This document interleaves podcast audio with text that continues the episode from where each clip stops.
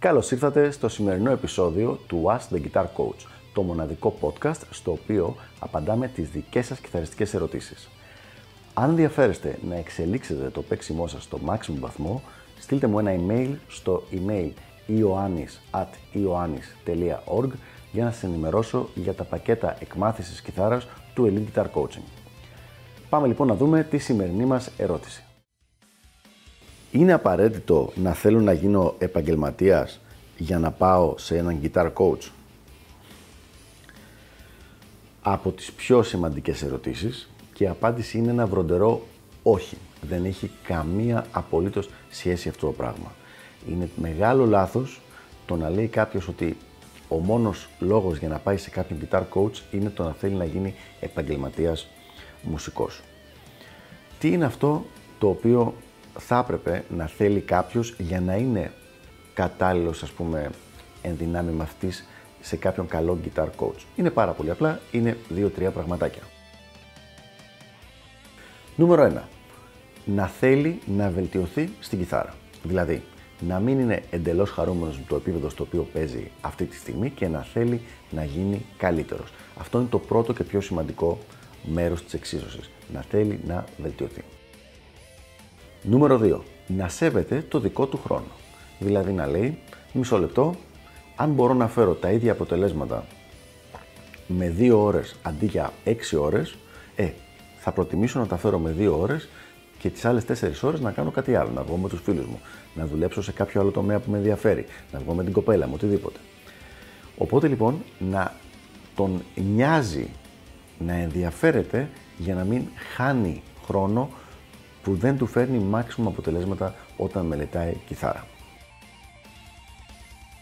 Νούμερο 3 και πάλι πολύ σημαντικό, να τον ενδιαφέρει πολύ περισσότερο το να έχει maximum διασκέδαση από το παίξιμό του σε σχέση με τη σύγχυση που υπάρχει όταν κάποιος προσπαθεί να διδάξει τον εαυτό του σε ένα τομέα στον οποίο δεν ξέρει το πώς γίνεται η διδασκαλία και η πρόοδος.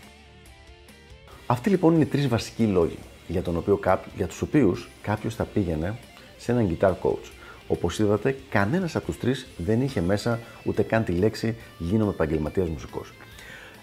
Άρα δεν είναι καλή λύση ένας guitar coach για έναν που θέλει να γίνει επαγγελματίας; Ναι, είναι πάρα πολύ καλή λύση, αλλά φτάνει μόνο άμα θέλει ο άλλος να γίνει επαγγελματίας. Δεν είναι δηλαδή υποχρεωτικό να ότι πας σε έναν guitar coach μόνο αν θες να γίνεις επαγγελματίας, όπως ακριβώς δεν πας σε έναν καθηγητή Αγγλικών μόνο αν θες να μετακομίσεις στο Λονδίνο. Για ποιο λοιπόν λόγο έχουμε αυτό το πολύ συνηθισμένο λάθος τρόπο σκέψης, αυτή τη λάθος νοοτροπία; Δυστυχώς η συγκεκριμένη νοοτροπία, και δεν το λέω πολύ εύκολα αυτό, είναι αρκετά κοντινή με την ελληνική νοοτροπία. Έχουμε δηλαδή αυτή τη σκέψη ότι ε, δεν θέλω να επενδύσω, να ξοδέψω χρήματα σε κάτι το οποίο δεν θα μου φέρει χρήματα. Άρα, δικαιολογείται στο μυαλό των περισσότερων Ελλήνων το να ξοδέψεις χρήματα μόνο σε κάτι που είναι δυνατόν να σου επιστρέψει μετά χρήματα με τη μορφή δουλειάς, άρα μόνο σε αυτά τα οποία μπορείς να κάνεις επαγγελματικά δυνητικά.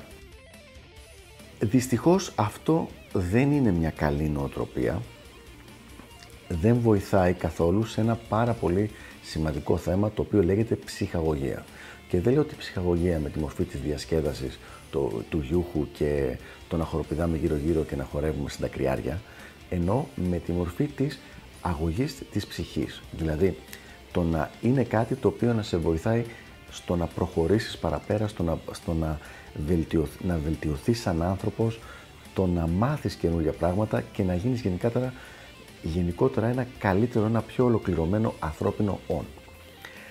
Αυτό το πράγμα, οι τέχνες είναι σε αυτή την κατηγορία, όλες οι τέχνες ουσιαστικά, αυτό το πράγμα δεν είναι καθόλου απαραίτητο κάποιος να θέλει να το κάνει επαγγελματικά.